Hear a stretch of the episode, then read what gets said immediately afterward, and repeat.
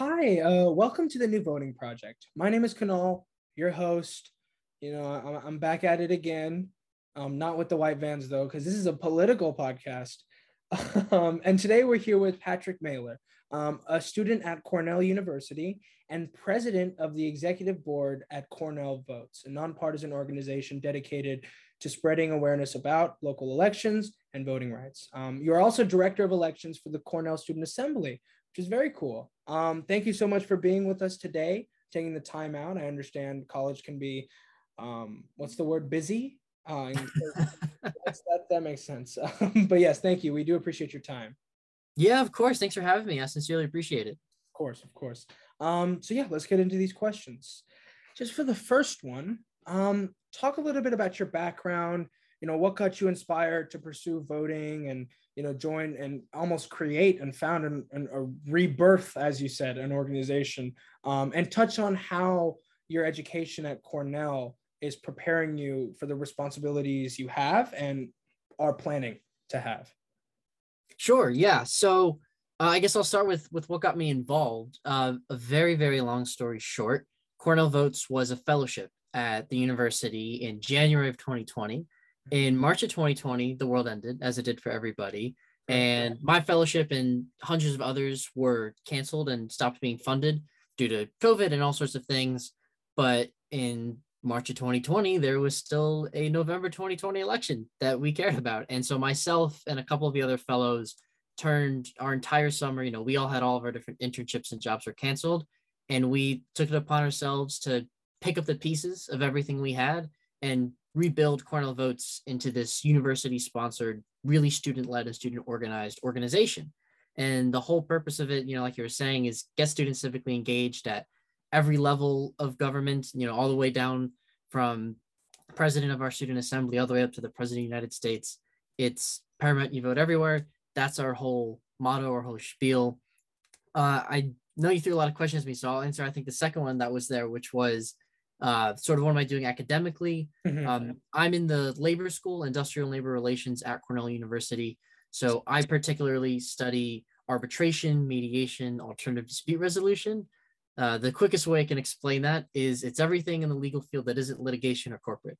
So, for example, you can't sue your phone carrier because you've signed away your rights in those contracts. Instead, you'll go to arbitration. And so that's what I study is figuring out how does arbitration work in our world? How does it impact people, repeat player problem, all sorts of fun things like that. But what ILR really teaches me and what my major really is, is how to manage people. And it's a leadership major, uh, is the, another way to say it. And so I've used every single thing I've learned in my education and turn it around and put it into the different orgs that I run the next day. I mean, like I'll take a, you know, I had to take an HR class. And so it's like, oh, if you do this, your employees will respond better. All right, let's try it. Put in the next day, hey, employees are responding better. Like two days later, this is fantastic. So a lot of what I study is people and leadership. All of those things directly translate right back into voting, right back into managing different voting orgs, managing our elections, and all the sort of fun stuff. All right. And you're now sophomore at Cornell. I'm going to be a junior. You're going to be a junior. A week. Yeah, a, week. week. Yikes. like two weeks before my school starts. So I'm going to be a senior, man. God. Um, anyway. Look, man, that's all that means is you're getting closer and closer to to being allowed to vote in more things. True. My first election is uh, next year. I'm pre-registered. I'm a poll worker you know, I'm working towards it. Um, in the primaries, I'm also working on several campaigns that'll be on the ballot, so that'll be interesting. Um, so yeah, thank you for that. And uh, I guess the reason we're having this interview, like we were talking about, is that you recently testified um, in the New York State legislature regarding your experiences voting.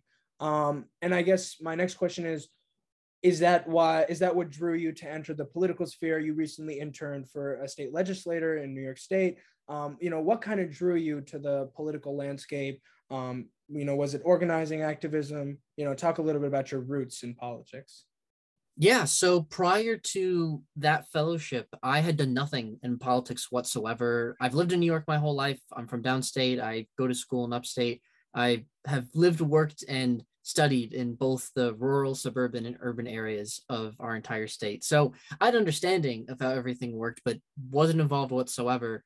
And Cornell Votes is really the thing that threw me into politics. I learned very quickly in trying to get 23,000 people out to vote. Well, you need to know what they're voting for. You need to learn what are the different orgs out there, what different types of candidates exist, how does all the different governments work, how do counties versus cities versus states versus federal.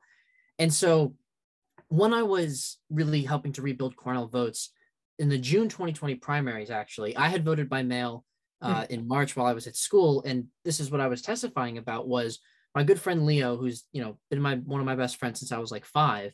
He tried to vote in the June 2020 primaries, and it took four hours for him to vote. Like from leaving his house to getting back to it was an almost five hour excursion, and all sorts of reasons why that's a problem besides the part where there was multiple breaches of state law besides the part where there was multiple instances and where we weren't respected weren't treated fairly and intentionally tried to deny my friend the right to vote. And that really opened my eyes a lot to how big of an issue voting rights is because prior you know at that point i was 19 i had voted by mail most of my time because i was at school but the two times i hadn't voted by mail at that point my public school is five minute walk from my house. I would walk there, 15 minutes to vote. At most, maybe you wait five more minutes so that you get that sticker, and then five minutes back home. Voting was never more than 30 minutes for me. And then I tried, he's like, okay, well, let's help my friend do it. It took four hours. And the lesson that that taught me is that for so many people throughout the country and in New York, there's genuine impediments to how people can vote. And so I've sort of honestly took it upon myself, but said, that's where I can help and make a difference. That's where I can help and make people's lives better is by helping them to vote. Yeah. Yeah, that's a that's a damn good story. yeah, not much I can say to that. Wow, four hours in New York State, huh? I, you know, there's a whole play-by-play in that testimony, but the short of it was, you know, we yeah. get we go to his polling site and they say, "Hey, your polling site's wrong. You're not registered to vote." Well, here's the card that says I'm registered to vote, and this is my polling site. Let me vote. Now you got a problem. You need to go, you know, 20 minute drive away to the Board of Elections. Fine, we go there. Wait for an hour. Hey, we want to vote. No, sorry, you we gotta wait for the commissioner. It's like, now hold on, hold on, hold on. I've read the entire 800 page New York State election law. There are very few under 20 year olds who have. Mm-hmm. He has the right to vote affidavit. We don't have to sit here and wait for anything. Let him vote. You need to sit. You have to wait for the commission. You have to wait for the commissioner. Mm-hmm. We sit and wait there for two and a half hours, filling out some made up form every 15 minutes. Commissioner never comes. Eventually, he writes a letter to a judge. He's allowed to go back to Mount Vernon and vote with this manila envelope with 20 random pieces of paper in it. We we looked through it. it's like none of this is even in the election law. I've read this whole thing. I know what this looks like. Bring it back, and he eventually votes at like 5 p.m. when we left his house at noon. Wow. So it's it's crazy. I mean, June 2020 primaries were crazy for everybody because of COVID, because of voting early, and all sorts of great turnout reasons. But very frustrated with the with how long that took, and so I've tried to turn that frustration into action. Yeah, that makes sense.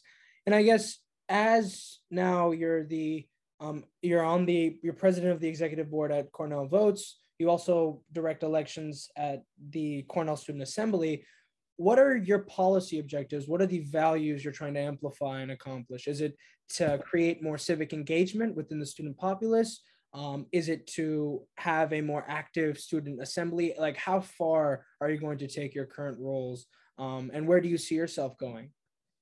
Sure. So I can very quickly speak to the to the SA stuff, our student assembly. So the president of the SA, um, who I was friends with in October of 2020 because Cornell Votes was, you know, went from basically not existing to a powerhouse on campus and that, you know, I don't want to say household name's the wrong term, but right. people knew what it was and knew what we were doing and saw us. And the SA had just finished its elections and had the lowest turnout it had ever had in its 50 year history.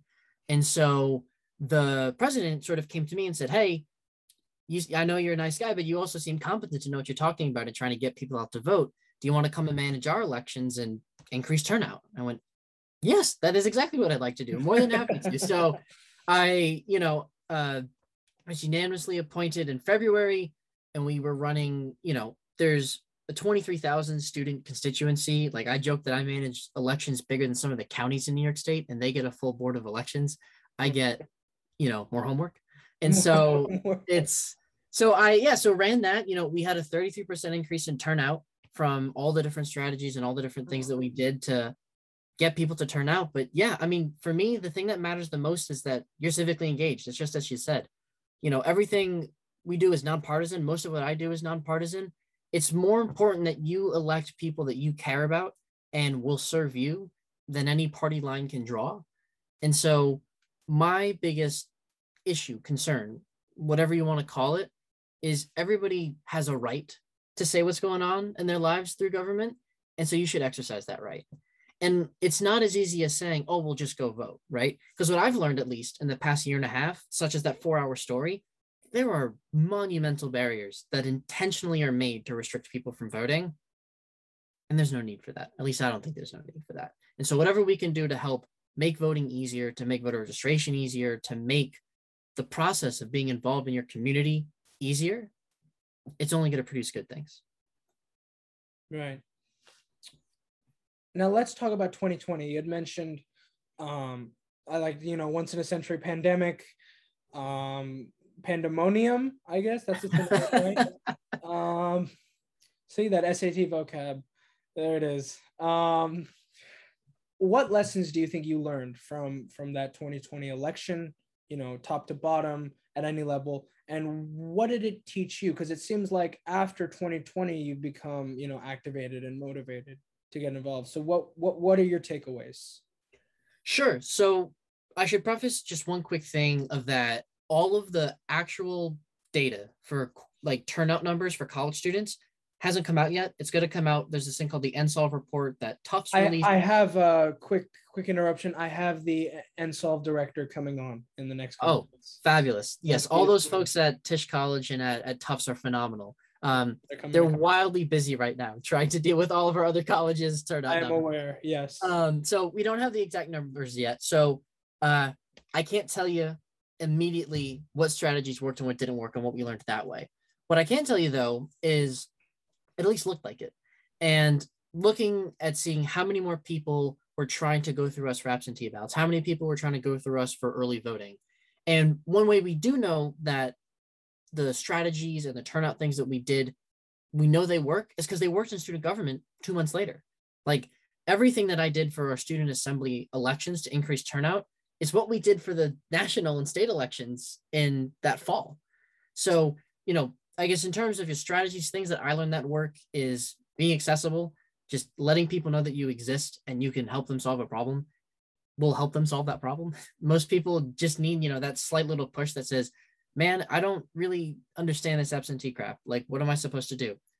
Don't worry, we've literally got a workshop every other day for a 100 straight days. Like, tell us what you need, and we're here to help you do it. So, I guess that was the first thing I learned. The second thing I learned is that people care. Like, the turnout numbers, even if they're not, we don't have the college specific ones yet, turnout went so much higher. We had so many people, over 100 million people voted early in something that most of them hadn't even done before. College students vote early by mail all the time, but the entire country learned what absentee voting was and learned what voting early was. So I guess the second thing that I learned was people care. People are passionate. The idea that voters and especially young people are just disinterested or apathetic to what's going on couldn't be farther from the truth. People are incredibly interested. I mean, you hosting this podcast is proof enough that right. people are interested. Yeah, and to add on to that, most most of the time when when you know those in power refer to those folks being disinterested um, and not you know not old enough in some cases we're going to address that that issue a little later on it's mainly because those groups that they're discussing are disenfranchised mainly because of the legislation they passed to do so so it, eh, you know it's kind of a cyclical pattern uh, but yes do continue about 2020 yeah well and i think the sort of that last thing then because you know mentioning legislation earlier the third thing I think I learned is that we can make change, right? I know HR one and all that stuff at the the federal level is a little more stalemated, but at the state level, you know, people thought New York was like this bastion of voting rights. New York's laws hadn't been changed in 50 years for voting and were more outdated than 46 other states in the country. Like our voting laws were garbage in 2018 for that election. But the legislator really got their act together. The entire state senate and state assembly, you know, there's now going to be a, a referendum on our ballot this fall about um, like having the Constitution be permanently amended for no excuse absentee voting. We had no excuse absentee voting because of COVID. They had early voting was expanded like crazy. Same day registration finally came around.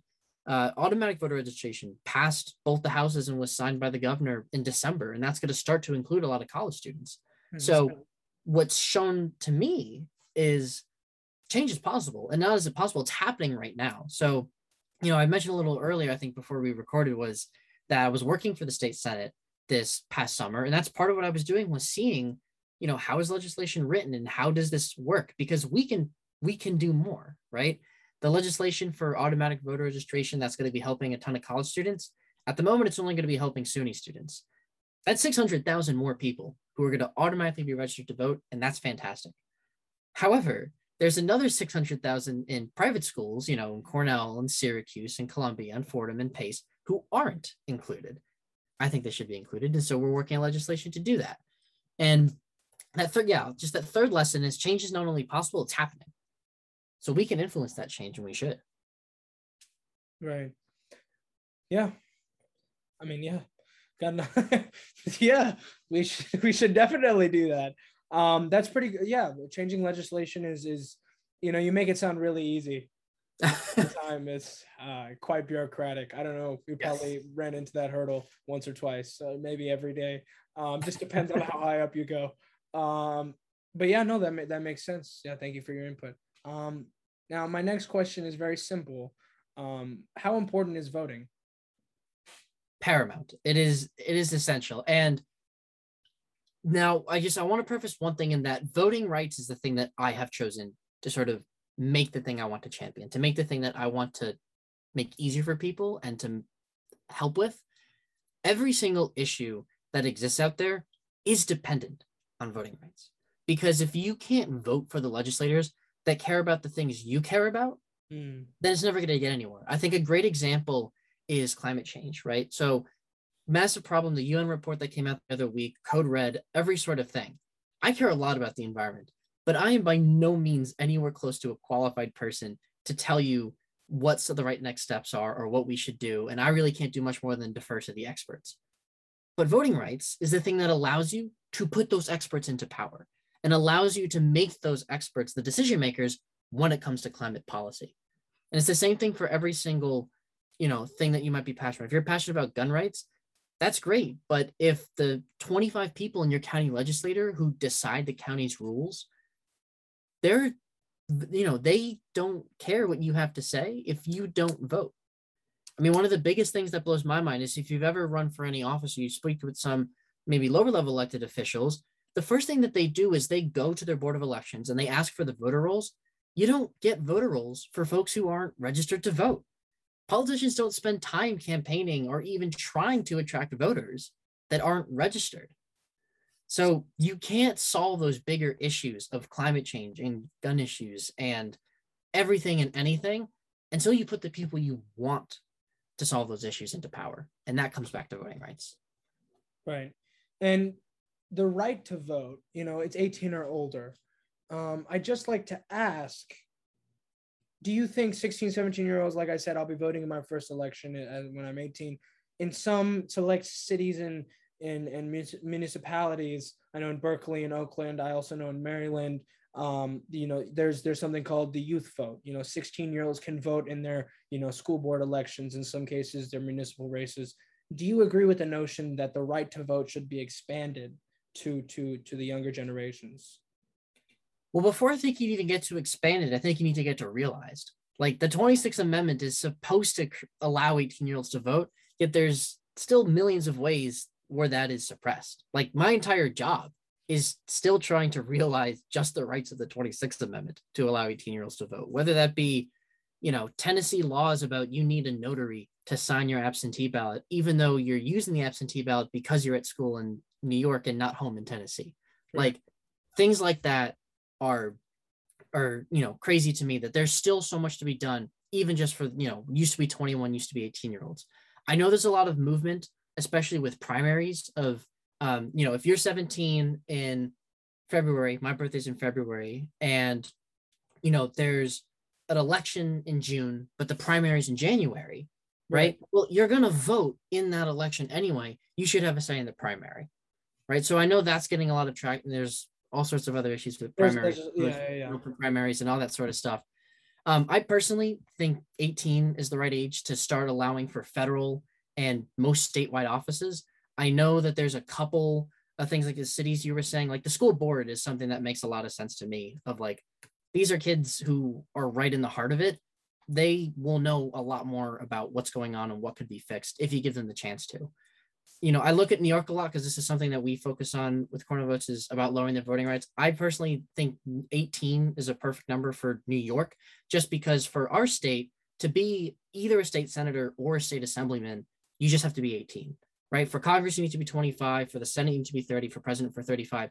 But at 18 in New York State, that is no matter, you know, 18 or 88, you can now be a part of the state legislature. And to me, that makes perfect sense. As, and that's the time you could start to influence who gets put into the state legislature. But even if not actually voting is until, you know, 18, there's still millions of ways. And I'm looking at you especially to be involved and really impact the process beyond your individual right to vote, right? It's going to come. You're going to get it. You'll age, hopefully. Right. And the, hopefully. But it's the, there's still so many ways to get involved. There's still so many ways to be a part of government and civic education but that sort of 18 being the time to vote you know that's when you that's when you start to pay your social security taxes that's when you start to i live in a city where there's a city income tax that's where your income starts to get taxed by the city uh, i know in most places at least i didn't get my driver's license until after i was 18 so 18 is sort of a big rite of passage year. Um, lowering it to 16 federally I'm not sure how beneficial that would be until really we should also be thinking about 18 to 25 like that age group votes at so much lower terms. And it's not because of anything other than intentional suppression against them because it's the same because i guess here's another way to look at it if you look at gen x who was able to vote at 18 mm-hmm. they're voting at pretty high rates at the moment. They're voting at pretty moderate rates compared to everybody else. So it's not a generational issue of oh the young generation doesn't want to vote. It's something's in the way from stopping young people, regardless of their Gen X, Gen Y, Gen Z, or I don't know what the new one's going to be called, but they're going to be eligible to vote in 10 like, years. They should just call it, why can't they start at Gen A, like A, B, C? You know, like that would be exactly. so much easier to follow. Exactly. So whatever's after our generation, you know, whoever born after 2000, I think six and later, like they're going to be eligible to vote very soon. And it's not a generational issue. It's a youth issue of there are very intentional ways they try to prevent us from having that right to vote. Right. Yeah, there are there are many barriers. That's actually my next question. Um, we look at states like Georgia, Texas enacting voter suppression laws, um, you know, targeting certain community minority groups.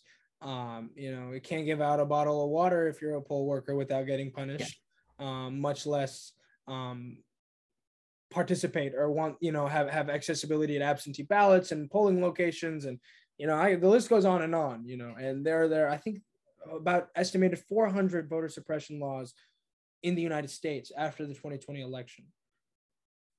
What are your thoughts? Why is this happening? What do you say to it? Um, maybe you, you know, what's going on in New York State? You had mentioned some some legislation uh, compiled there, and what can Gen Z, you know, what can our generation do about it?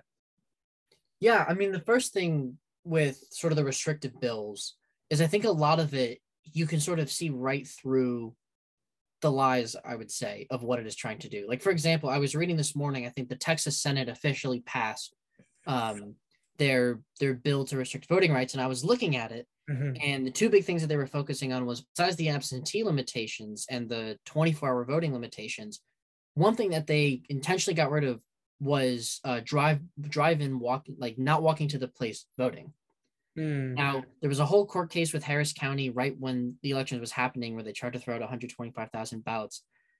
If what they were caring about was the security of the elections, then why would you and why would you focus on something that is the only choice for people to vote? So I I published some uh, this whole paper a couple it's going to be published next month, but I wrote it a while ago about voters with disabilities and how for almost all voters with disabilities there's not a single, not a single place in some of these states that are ADA compliant for somebody to be able to vote in. Interesting. Right. So being able to walk curbside voting is so important for folks in wheelchairs, for folks with any sort of um, back issues. Like that is the only way they can vote because these boards of elections in states haven't put in the infrastructure to let them vote in the first place. Right. So something that concerns me like crazy is you're taking away voters' disabilities' only avenue to vote. We're skipping past for a minute how hard it is for them just to register and do everything in the first place. They finally make it on election day to the polling site. And now they're turned away because they think that somebody in a wheelchair is going to try and vote for 17 people from their minivan. Right. And to me, the thing that I see is like if if you really cared about voter protection, the first thing you would do is realize those rights as I was talking about before for all the folks that it hasn't been realized for yet. Right. So there's so like the whole absentee ballot restrictions. A lot of them, if you look at it, are not even like they're just direct violations of the 65 Voting Rights Act. Now that's getting struck and down like crazy with every other Supreme Court case. But the thing that that just you know worries me the most is in this whole effort to make elections safer beyond the fact that there's basically no election fraud the thing that they're doing to make them safer is literally preventing millions of people from voting and if what you're doing is preventing millions of people from voting who are legally entitled to and you know right. are in every sense of the way allowed to then something else is going on, right? It's clearly not about voter protection. It's either about trying to keep the power, trying to cut out certain individuals on purpose. Um, you know, I worry about a lot of these states that still have partisan um, commissions that draw their lines with the census data that came out yesterday. Right. New York, thankfully, after 250 years, is now going to be using an independent commission. But, you know, the way I, I see it at the moment is you're drawing all of these lines to intentionally gerrymander people and then even once you've made their vote diluted enough, you're trying to find ways to stop them from even having that diluted vote. And to me, it's just it's a direct violation of what it means to like be an American. Like part of being an American is voting. Part of being a patriotic American is being a part of your country. And the best way that you can do that comes literally every year in the form of voting. And anything that's restricting that right to vote, anything that is further burdening folks to vote, I I can't see the rationale. I can't see uh what the positive rationale behind that is. Yeah, yeah, and uh, I was actually going to point out. Um, I don't know. There there are certain ADA rules, right? Um, I don't know if voting applies, but shouldn't voting rights also be ADA compliant with the Disabilities Act and there, there, that could, that's just an impending court case. They're supposed to be. Yeah, they're supposed to be. Yeah, there's. I mean, the the GAO put out this full report in 2013. I want to say it was they did a sample of a couple thousand polling sites throughout the entire country, mm-hmm. and it was something like 30 percent were just were clean, and 67 percent had at least one problem that would have fully restricted somebody from voting. You know, and part of it too, beyond the part where the ADA has all of its other issues and you know, it still doesn't protect a lot of people with disabilities. Just because something is ADA compliant doesn't also mean that it's actually accessible too. Right. Like the lines for ADA compliant mm-hmm. over 32 years ago are different from what is needed now. I mean, like a, a small example that people don't think about at all is for blind voters, right? If you think of a school, of a public school, what's in the hallways besides all the lockers? There's these jut outs of water fountains. Now, your kid in school, yeah, you see the water fountains coming at you. But if there's these random things of metal that bump out at you when you're trying to go and vote, you could get seriously hurt, right? And if you don't have the proper pathways, you don't do all sorts of things to make it easier for people with disabilities to vote. Again, it's you know it's the largest voting bloc in the entire country is people with disabilities. One sixth of all Americans have some disability, and they're just pushed to the side. And it's made, and all these things that are, are trying to make elections safer are making it even harder for them to vote. Right. Well, damn. yeah, yeah. sorry. i'm never thought of the ADA perspective. No, I, I, I didn't think of, of folks with disabilities. Uh, you know, I, I, you know, most of the time when my parents don't have, you know, you know, everybody's working a nine to five or something, they just go drop off their ballot you know, if they have the time, they'll go to the location, you know, and fill it out there. But most of the time, you're dropping in. Last year's election, we're mailing it. But yeah, for the folks who drive in, drop it off. If you're taking that away from a potential voter, then you are in turn acting in antithesis to what American democracy is supposed to be free, right? Exactly. Are, Democracies need voters. Yeah, you're Democracy removing you're removing a freedom to act uh, on on somebody's wishes, on on an opinion, on your voice. And I mean, I could take that all the way to the First Amendment. You know, that's my freedom. That's my freedom of speech. It's my freedom to act of choice. Um, anyway, uh, I should really bring on a constitutional professor on the show. And really discuss that. Um, well, if you want one fun constitutional thing, you know, the there's nowhere in the Constitution uh, is the right to vote. Like in the original Constitution and in the first 10 amendments, hmm.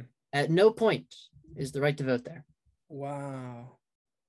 Yeah, but the, with the 26th Amendment, that's 20, yeah, the 26th uh, Amendment and the 19th and yeah. the um and you know the 14th and the 13th do a couple things as well, but it's this whole issue of we you know voting is such a center cornerstone of being an American and and being in our democracy, but you know there's a lot of ways that it was intentionally written not to be originally, and so it's our job to continue to expand that and to continue making that more accessible. Right.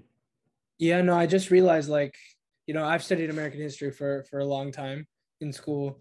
Um, and there's there's often a, a critique of, of the Constitution being a conservative triumph, right? Um, you could point to you know slavery, you could point to the Three Fifths Compromise, you could you know originate that. Was it really free, or was it benefiting the plantation slave owners and wealthy aristocrats in Virginia? Um, and the more I think about it, if they you know, it kind of adds to that, right? It's evidence that if if there was no reference in any of the constitutional articles or the first Bill of Rights, right, of voting, was the country meant to be for everybody? Um, and what it is, and is it what we now believe to be American democracy, right? Was that just some fantasy? Anyway, this could be a really long and, and no, no, no. It's all good. I'll I'll I'll sum it up quickly and just say, but you know, that's that's our job. You know, I know you said Gen Z before, but youth, elderly, everything in between, like it is our job to realize and make perfect what was an imperfect dream, right? It is our job to really make this country as democratic and open and free as possible, right? Like it is our job to make this as welcoming and inclusive of a country as we can. That is what, you know, it's what we've adopted. Even if we didn't start that way, that's our end goal is, you know, we want everybody to have a better life. You want your community to be better. You want to be better right? And so mm-hmm. we're still working towards that. We're still working towards it. That's why we're here. I would be retired and or maybe just studying and not doing all this oh. work if we had already reached that. Yeah, yeah probably but, studying. so we're working towards it. We're working towards that. Yeah, that's good. Um, any aspirations for office? At some point, at some point in the future. Uh, you're, you're, you're 20, 20?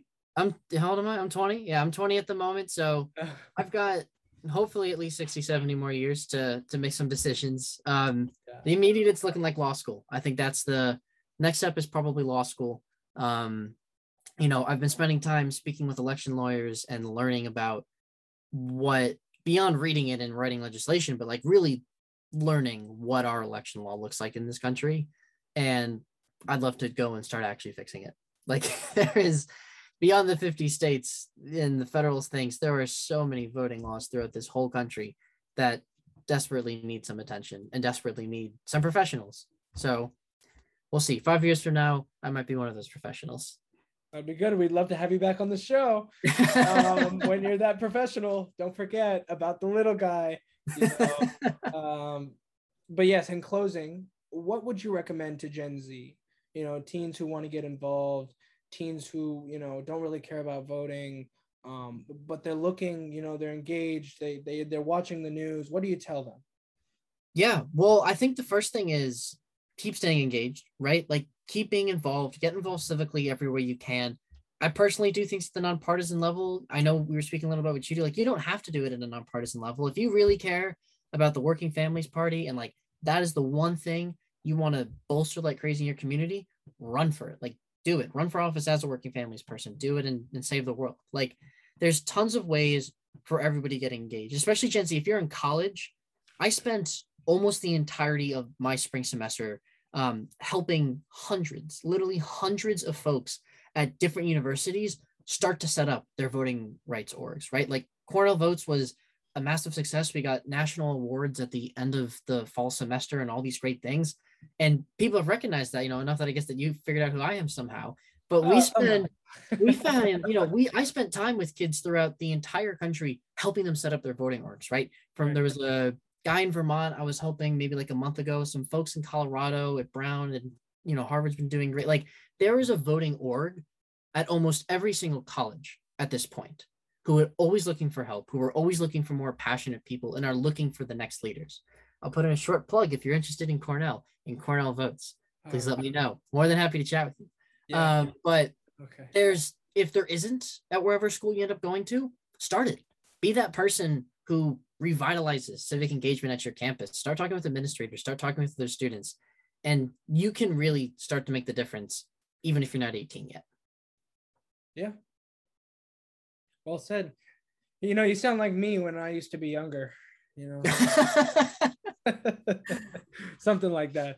Um no, and uh yeah, you were just about to plug uh plug your Twitter and um Cornell votes, anything, you know, how can folks Oh, sure, sure, sure. So uh not, not, yeah, not not very not very active on Twitter, but at Cornell votes for all of our Instagram um, you know, at Cornell University for all sorts of things as well. You'll see us spotlighted from here and there. Uh, personally, you'll find me just about everywhere at patrick.j.mehler. Um, that's about everywhere. But yeah, I mean, thanks so much for having me. I sincerely appreciate it. It's been fantastic. Of course. Yeah. Anytime you want to come back, become an expert, come back on the show, what you learned. Um, it was really great to have that, you know, collegiate, you know, civic empowerment um, that you're obviously leading right now. So we wish you the best of luck with that. Um, and I think this perspective of you know you being also a peer to this generation, um, well, it, it is helpful. It, you know, you're you're leading us through through the fire and the hurricanes and the storms and the earthquakes and uh, and then the laws too. Yeah, you're going there as well. So um, yeah yeah Thank always always could use more support always could use more folks who want to get involved and want to you know i'm i'm out of college in two years right? Somebody else needs to take my spot and needs to take the spot of the other 400 leaders throughout the state who are doing similar work. Exactly yeah no and and i'm sure i'm sure folks will step up. Um so yeah thank you thank you so much. Um and and yeah we wish you the very best of luck in your endeavors. Awesome thank you so much i appreciate it. Of course take care